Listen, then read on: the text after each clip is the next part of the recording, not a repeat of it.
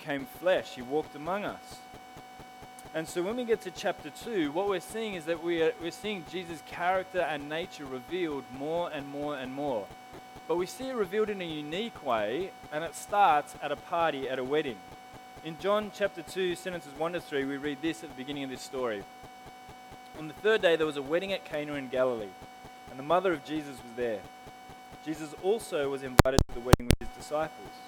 When the wine ran out, the mother of Jesus said to him, They have no wine. So he's at a wedding, and it's the third day of the week, which is a Tuesday. And our ancient Near Eastern weddings are not like ours. We tend to knock it out in half a day or a day, but for them it was like a family jamboree. It would just go on for, it could be a couple of days, it could be as long as a week. Because people were traveling to get there, the idea was you don't, you don't walk several days to get to something that's over in an afternoon and then you've got to trek back again. Everyone would come and stay, and it would be a celebration that would kind of expand over the week. And so, because of that, uh, things like running out of wine could happen because you've got to provide enough food and wine, whatever, for a celebration over a week. And so here, the worst has happened. They've run out of wine. Now, again, this might not seem like a big deal to us because in a Western culture, if you, if you run out of wine, if the bar tab runs out, look, it's mildly embarrassing, but it's not the worst thing that can happen.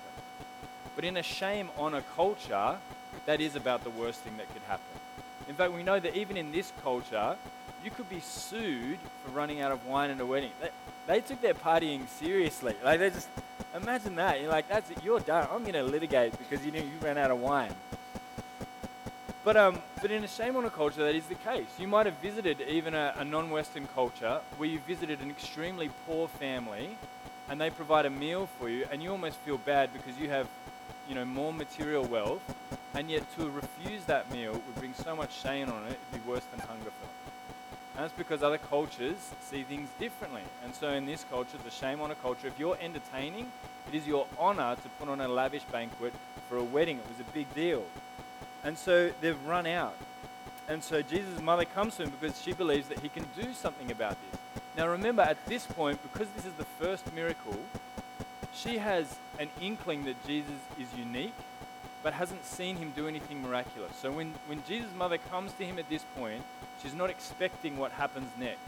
In fact, the reason she's probably coming to him is that we know that his disciples are with him. So he's someone who's got a fair amount of influence. And presumably, the reason she's going to Jesus is she's like, look, you seem like a guy who can get things done. You've got this band of weird 12 guys who follow you around. Obviously, you can make people do things. We're out of wine. Can you do something about it? But have a look at his response. In John 2 4 to 5, this is kind of terse. And he said to her, Woman, what does this have to do with me? My hour has not yet come. And his mother said to the servants, Do whatever he tells you. And Jesus' response sounds harsh here, isn't it? And I was hoping in kind of preparing for this that in looking in the Greek and whatever you just see, it's kind of a bit lost in translation. And, you know, that was just a, a, a way of honoring your mum to call her a woman. Um, or, or, you know, like, you know, like a ma'am sort of title, but it's not. It is actually just quite short. That's not how an ancient Near Eastern man would have spoken to his mother. And so there's something going on here. So I just wanted to, we're going to come back to that. So just leave that as kind of like a post-it note in your mind. But he's a little bit short here and says something strange when he says, My hour has not yet come. But going on from that, his, mom, his mother uh, tells the servants who are there, Jesus is going to tell you what to do. Whatever he says, do it. And then this happens. In, in Genesis 6 to 11, it says, Now there were six stone water jars there for the Jewish rites of purification, each holding 20 or 30 gallons. Jesus said to the servants, Fill the jars with water. And they filled them up to the brim. And he said to them, Now draw out, uh, draw some out and take it to the master of the feast. So they took it. When the master of the feast tasted the water now become wine and did not know where it came from, though the servants who had drawn the water knew, the master of the feast called the bridegroom and said to him, Everyone serves the good wine first, and when the people have drunk freely, then the poor wine. But you have kept the good wine until now. So the servant, Jesus tells these servants to go and fill these purification jars. The Jewish people had all these kinds of rites that were meant to demonstrate to them over and over again that God is holy and we are sinful and that that needs to be dealt with. So they had all these rituals and rites that were a constant reminder that there's a gap between us and God. You can't just waltz into the presence of God. He's a holy God, and there are things that we need to do in order to be pure. We need purification. So they had these jars lying around, and Jesus says, Go and fill them all up. And they bring them back, and he, he instructs them to take it to the master of the feast. So this is the, the master of ceremonies, the one who presumably, kind of like the head chef, is ensuring that only quality food and drink is going out. He takes a sip of it, and it blows his mind. And he says to them, you know, something along the lines of, look, mate, everyone waits till everyone's proper maggot before they bring out the Aldi wine, right? But you've saved the Grange to last. And he's, he's like, he, he can't believe it. I mean, that's, that's a wise way to do things, right? If you're, if you are smart and you've got expensive wine and cheap wine, let everybody drink the expensive wine first, and then they just forget that that's not what you're drinking the whole time. So what's going on here? Why does Jesus do it? Why has he chosen a couple of things? Why has he chosen for his first miracle to be to turn water into wine? And why did he turn it into very, very good wine rather than just wine? When the Old Testament, so the, the writings of Scripture that were there before Jesus arrived, it was anticipated that God was going to bring in an age when he was going to deal with sin and with injustice in the world and bring in an age of abundance and life. And he described this day in the future when God would bring his people out of captivity and rescue them, and they'd be gathered together, and God himself would dwell with them. And in Isaiah 26, 6 to 8, we read about this. Uh, look what it says. Was written hundreds of years before Jesus arrived. It says, The, uh, the foot tramples it, uh, the feet of the poor, and the steps of the needy. The pain of the righteous is level. Nah, that's not right. Yeah. What? 25, 6 to 8 was what I wanted. Okay, let me give you the vibe of it. Um, but great to cover. It says, On this mountain, the Lord of hosts will make for all peoples a feast of rich food, a feast of well aged wine, of rich food full of marrow, of aged wine well refined. And he will swallow up on this mountain the covering that is cast over all peoples the veil that is spread over all nations. He will swallow up death forever. And the Lord God will wipe away tears from all faces, and the reproach of his people he will take away from all the earth. For the Lord has spoken. When he talks about this day in the future when God is going to deal with death and all the suffering that results from that and sin and everything, he talks about it as a, of a day of abundant good wine. And so, why does Jesus choose this as his first miracle? Because he's demonstrating that he is the king who's going to bring this day about. The reason he does this for his first miracle is a, is a sign that he is the one who's going to bring abundant life.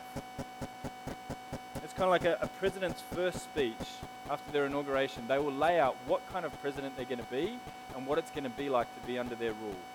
And that's what Jesus is doing here. He's saying, you, know, you want to know what it's going to be like to follow me as king? It's going to mean bringing about abundant life. And this theme continues through the book of John. In John 10:10, 10, 10, when he talks about being the good shepherd who lays down his life for the sheep, he says, I've come that they may have life and have it to the full. Jesus comes to bring abundant life, and this miracle is meant to demonstrate it. He does the wine thing as a reminder of this promise in Isaiah, and he makes it very good wine to demonstrate that he is not a frugal God, that he is going to bring abundant life, that he's going to be over the top. And his disciples get this. Look at how they respond. In sentence 11, it says this He says, This, the first of his signs Jesus did at Cana in Galilee, and manifested his glory, and his disciples believed in him. They see the sign, they see it's not just a party trick, but it's a sign pointing to a greater reality. They see that Jesus is the promised king from the Old Testament, the one who's going to bring about this new era of abundant life, and they believe in him. They're like, yes, this is the guy. This is the one that God has been promising for all these years. He's the one who's finally going to do it. And so they believe in him. But then the question becomes, well, how? Like, it's great that he turned water into wine, how is it that Jesus is going to deal with the issues of sin and death and all of this? Well, this maybe brings us back to why he was a little bit short with his mother before one commentator has, has, put this forward, and I, I put it out there to my small group this week, and didn't get a lot of bites, but we'll see, we'll see how we go. And the thought is this Jesus has in his mind this final day that he will bring together when all sin and death is dealt with. And in, in the book of Revelation, also written by John, it's described as this massive banquet and feast. That when God brings all his people together from all time, it's going to be a feast, an, an abundant feast. And so his thought is perhaps Jesus is sitting here considering that day as he sits at a wedding, thinking of the day when he'll bring all his people together for this big feast, but then also starts to think about what he has to do in order to make that happen. See, he noticed that he says there, My hour has not yet come. And the hour in the book of John always refers to the hour of his death. It comes up again and again in the later chapters when he talks about his hour has come to be glorified, how he's going to die, and all of this. And so one commentator thinks that perhaps the reason he's so short is because he's, he's almost started to think about this day that he's going to bring about and his death that's going to have to bring it about. And his, his mum asked him about this one and he almost snaps he's thinking about such dark thoughts. And to add some weight to, to whether or not that's really the case, because look, take it or leave it, it's not that critical to understanding the passage. But look at what happens next in, this, in the story that John puts together. In John 2 13 to 17, we see some uh, another side, I guess, of Jesus here. It says the Passover of the Jews was at hand, and Jesus went up to Jerusalem. In the temple, he found those who were selling oxen and sheep and pigeons, and the money changers sitting there. And making a whip of cords, he drove them all out of the temple, with the sheep and the oxen. And he poured out the coins of the money changers and overturned their tables. And he told those who sold the pigeons, Take these things away, and do not make my father's house a house of trade. His disciples remembered that it was written, Zeal for your house will consume me. Happened here? We've just had these stories are right next to each other in the Gospel of John, and he's put them next to each other on purpose. We have one where Jesus is the life of the party. Everything's going wrong. They turn to Jesus. He brings abundant wine, turns the whole thing around. Then we see him enter the temple, and he drives grown men out of the temple like they're cattle. He makes a whip of cords, and he humiliates them and drives them out. Is this kind of a Jekyll and Hyde Jesus, where he's got this kind of really sweet side and then this really nasty side that he kind of flips between? I don't think that's really what's going on here. I think if he is a good and loving king, then it's consistent what he did at the wedding at Cana and what he does in the temple So these people who were in the temple were making money out of saying that you can, you can buy this stuff to make sacrifices so that you can get near to God. The temple was the place where people were to come near and draw near to God. And so people from other nations would come to the temple and they would make sacrifices or offerings that were a way of worshipping God. And these guys have set up shops in the temple grounds and they're selling money, uh, they're selling items in order to make money off these people who want to meet God and have relationship with Him. Consider it like this. Imagine, imagine you work for Doctors Without Borders, uh, and you are you are in charge of a division that was di- distributing free vaccines in a refugee camp in Afghanistan. And uh, and you visit the site, and you find that local volunteers are forcing the locals to pay money for these free vaccines. These have already been paid for, they've been donated, and you're finding that they're setting up stalls and selling these vaccines. If you were in charge of that division, you'd be well within your rights, wouldn't you, to go in there and flip over tables and kick them out of the camp. In fact, it would be unloving to walk into that camp and be like, oh, I guess you're just trying to make your way in the world. Like, could you just lower the price a little bit? Or no, you wouldn't. You'd be like, you're gouging your own people. You're gouging the most vulnerable people in the world. You're cutting them off from life to make a profit out of it. That's what Jesus sees these guys doing here. There are people coming to meet with God where they will find life and they are making money out of it, and Jesus is furious and he flips over the tables and he drives them out. So the truth is that Jesus is good, but he is not tame. Love, when it sees an innocent thing threatened, will act, and Jesus acts the prophecy that they looked at, that, that verse saying, Zeal for your house will consume you, was, was a description of this king that was to come. This king would have a passion for God's name and would see wickedness like this and deal with it, and Jesus does. And because of that, look how they respond. In sentences 18 to 20, it writes So the Jews said to him, What sign do you show us for doing these things? And Jesus answered them, Destroy this temple, and in three days I will raise it up. The Jews then said, It has taken 46 years to build this temple, and you will raise it up in three days? But he was speaking about the temple of his body. When therefore he was raised from the dead, his disciples remembered that he had said this, and they believed the scripture and the word that Jesus had spoken. They're saying to him, What right do you have to come into the temple and kick us out? And Jesus says, Because it's my Father's house. The temple was the place where people were to meet God, and Jesus says to them, Destroy this temple and I'll, re- I'll rebuild it. And of course, they're thinking he's talking about the physical temple that they're in. It was built by Herod, a king who was installed by the Roman rulers, and he built it because he was put in charge of the Jewish people, and he knew that they didn't like him. They weren't particularly happy about the Romans putting an authority over them. And so to kind of to kind of get in with the people, he bought them this fancy new temple. And it took them 46 years to build. That's an incredible effort. It was nothing on the original temple that had been destroyed, but it was a significant structure. And when Jesus says, destroy this temple and I rebuild it in three days, they, they instinctively think, oh, what, you're going to like just magic a temple into being? Like, it, that's what you think you're doing? And yet Jesus is saying that he's the temple, meaning that he now is the place where people will meet God. That's nothing new from last week. John 1 says that he was the Word become flesh. This is where you meet God. If you've seen Jesus, he says you've seen the Father. And Jesus says, if you destroy this, I'll rebuild it in three days, talking about his death and resurrection. That Jesus is the one who has authority over life and death. The way that he's going to bring in this new age where death is defeated and where abundant life reigns is by dying in our place for our sin so that we might have life forever with God. See, in these two stories, we see that Jesus is both good and powerful. That he's not to be messed with, and yet at the same time, it's good to be around him. I reckon oftentimes we can emphasize either one or the other. And yet this story says we need to hold both.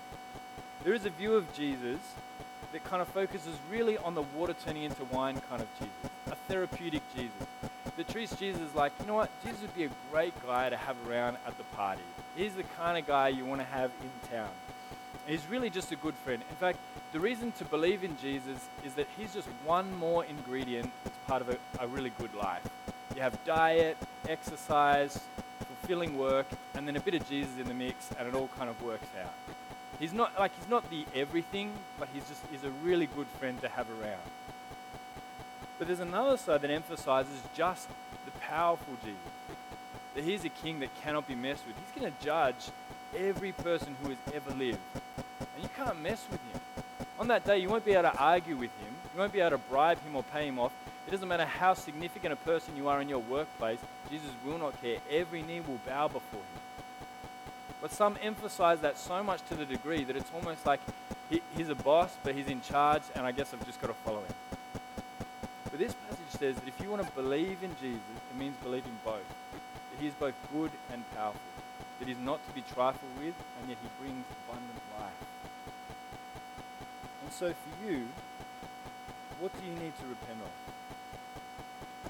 Have you emphasized one over the other rather than holding both together?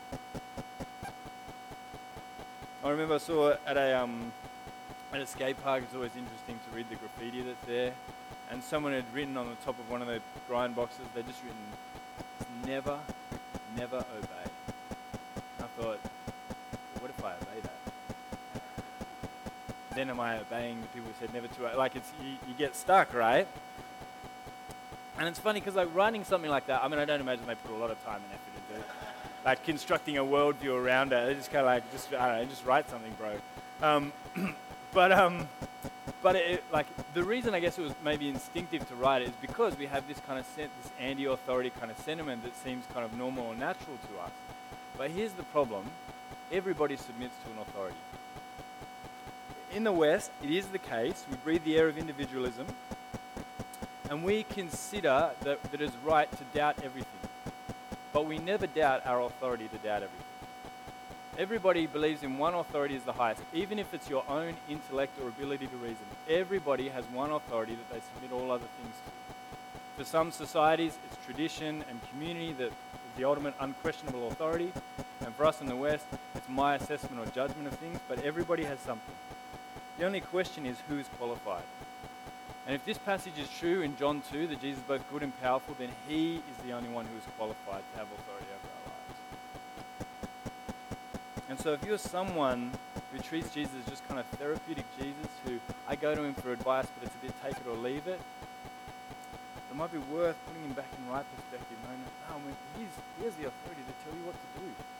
And it's not bad, it's actually good. Think about it like this. Say you went, because you hate yourself, you went on a really long bushwalk. Unless you're like Jacob or Claire or someone who actually enjoys it, one of the members here who actually go on long bushwalks, um, let's imagine you did that and you were ill prepared and you found yourself in trouble and you were kilometers away from any kind of help, no way to get access to help, running out of food and water, you are, you are facing certain death. And then out of nowhere, Bear Grylls shows up. Again, if you're not familiar with who that is, he's a, yeah, how would you describe? So he's like a survival expert, I guess, is how he's positioned himself. But basically, he just goes to various contexts where it's hard to survive, and he survives. But let's imagine you're in that context, and he shows up. And he starts telling you to do stuff. What would you do?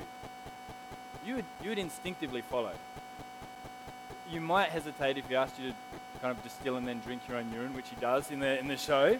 But you know what, to be honest, if it was a matter of survival, you would probably trust his authority over your own, right? Even in, even in a situation like that. You wouldn't sit there going like, well, who are you to tell me what to do? Or can you at least be polite about it? You'd just be like, all right, whatever, wherever you're going, whatever you tell me to do to survive, I'm following you. And that's how it should be with Jesus. If Jesus came through death and brought about indestructible life, it's not so much that you have to follow him as you get to follow him. Like, why wouldn't you want to follow him? He's the Word become flesh, if he came to earth to suffer and die in your place, who would be better to follow than him? Who has more authority or wisdom? Who has more power? Who has more love? Jesus has authority, but it's good. It's good to follow Jesus. But the flip side, if you have no problem with the Jesus who has authority, but most of your Christian life is based around dutiful service, you need to repent of that too. If you've overemphasized the powerfulness of Jesus to where you feel like, look, of course he's a king, I own my life, that makes logical sense to me, I do what I do because that's the right thing to do, then that too needs to be repented of. Because it may be the case that you're following him, but you're not much fun to be around. And from the outside, it doesn't look like you've found abundant life. It sounds like you've found a duty to put your life to. It would be, I mean, Valentine's Day passed just last week. And just to clarify, Mel and I don't actually do anything for Valentine's Day. That's a long story, but you can ask us about that at another time. But for those who do do things on Valentine's Day, it would be odd, or look, it'd be odd for me to have come home on Valentine's Day with some flowers for Mel and said, um, Melissa, uh, Melissa Jane Dunn, this is my duty to give you these flowers on this, the 14th of February here's my obligation fulfilled. If I, if I were to do that, like looking from the outside in, you'd think a couple of things. One, you would think, have you had a lobotomy or something, like for, for a start? But the other thing is you think, wow, there's not, there's not a lot of like warmth to that relationship. And the other thing you might start to think is you're like, I wonder if they actually even really like each other, and I wonder how long they're going to last in that kind of state. If that's the way that you relate to God, those are the kind of questions you'd be asking as well, isn't it? The way that you relate to God is God, you're a powerful king. I understand that you died for my sins. My life belongs to you now, so this is my duty and obligation to do what you say. I think, one, like, do you really believe that God is good? Do you really believe what you see in Scripture here in John 2? He brings abundant life. But also, how long is that relationship going to last? Just grit your teeth and bear it might make it some of the distance. I imagine over the long haul, you're not going to get there. Unless you believe that Jesus is both powerful and good, I don't think you're going to follow him for the 30, 40, 50, 60 years that you might have until he takes you home. It is the case that Jesus is a good and powerful king, and we can't neglect one to the, to the advantage of the other. We hold both from John 2. And so I think the last implication is this if Jesus is a good and powerful king, then praise should be a distinct feature of the Christian life. Praise should be a distinct feature of the Christian life. Maybe just one last illustration to explain this kind of dynamic of where, like of, of the place of praise in the Christian life. When we were having a dinner at my parents' house for my grandma's birthday, I think it was, while she was still with us, we um, were sitting around the table, and my nephew Lachlan was sitting next to my grandma, And during the dinner, he just kind of looked at her. He looked back at everyone, and then he looked at her again. And then he just announced to the table, Why is she so wrinkly? And because, because grandma didn't have like a, an enormous sense of humor about herself, none of us felt comfortable to laugh. So everybody just imploded with laughter. They just, everyone looked down and just perished. And no one could do anything. And it was just a, a deep silence that came over the table. And, uh, and like you've probably you've been in some kind of similar situation at some point in your life before as well, where it felt weird to not be able to just burst out with laughter. Because like that is an objectively funny thing to say. Like that is that's hilarious that a kid would just make that observation, especially because there's no malice in it. Like he's just literally thinking like, well, they're all smooth and that one's not. So like, what's what happened? You were in the bath for too long, or like, and so you're like, why, why is that so frustrating to try and have to keep quiet in that moment? And it's because God has made us flesh and spirit and they're united. And so what happens to the body affects the spirit and vice versa. If you get sick or you get an injury, that can often make you feel melancholic. It, it affects you that way. But similarly, if your spirits are raised, your body wants to express that. And so in a situation where you've noticed something that is genuinely funny, the natural response is to burst out in laughter. And if it's true that if we have seen rightly who Jesus is, that he's a good and powerful king, then a normal, natural, logical response would be praise, wouldn't it? C.S. Lewis puts it this way He says, I think we delight to praise what we enjoy because the praise not merely expresses but completes the enjoyment. That's why it's so frustrating not to, right? It's its appointed consummation. It is not, to, is not out of compliment that lovers keep on telling one another how beautiful they are. The delight is incomplete till it is expressed. It is frustrating to have discovered a new author and not be able to tell anyone how good he is. To come suddenly at the turn of a road upon some mountain valley of unexpected grandeur and then have to keep silent because the people with you care for it no more than a tin can in the ditch. To hear a good joke and to find no one to share it with. Scotch Catechism says that man's chief end is to glorify God and enjoy Him forever. But we shall then know that these are the same thing. Fully to enjoy is to glorify. In commanding us to glorify Him, to praise Him, God is inviting us to enjoy Him. Praise should be part of the Christian life. And that means praise in, in song and praise in our prayer life and in our regular life. We should, it should be the natural thing to extol how good God is. And oftentimes, look, in, in churches like ours, we are Bible believing churches, it can sometimes look like we believe that Jesus turned water into medicine rather than wine. Like his mum came up and said, We've got no wine. He's like, Woman, people don't need, have you seen the dental hygiene around here? They need fluoride in the water. Like, forget the wine for now. But he didn't. When he announced his kingship and his messiahship coming through, what did he do? He made good wine, abundant wine.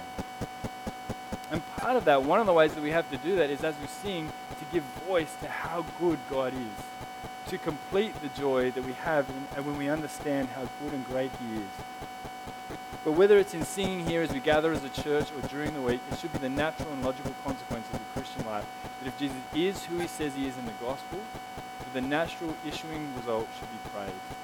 And so I'm going to pray that over this week that would be true. Let's pray. Lord, we praise you that you are good and glorious Savior. We praise you that you sent Christ to die in our place for our sin. That when we had nothing in our hands that we could bring to atone for our sin, that we had no way back to you, that you made a way through Jesus Christ. That in him you became the just and the justifier of sinners. That you sent him to earth turn water into wine and to clear temples to demonstrate that He's a good and powerful King and one worthy of having authority over our lives, that we might live for Him completely. That we might surrender the entirety of our lives to Him joyfully, not out of duty, because there is no one more worthy. And Father, we pray as well that we would live lives of praise, that it would be our joy to share how good you are with as many people as we can, and to encourage one another in this all the more as we see the day drawing in. Father, we pray that we would do this not out of obligation, but that your Spirit would give us eyes to see the greatness of Jesus, and that the natural result would be to praise him with all our heart. And Father, we pray that you would do this for the glory of your name. Amen.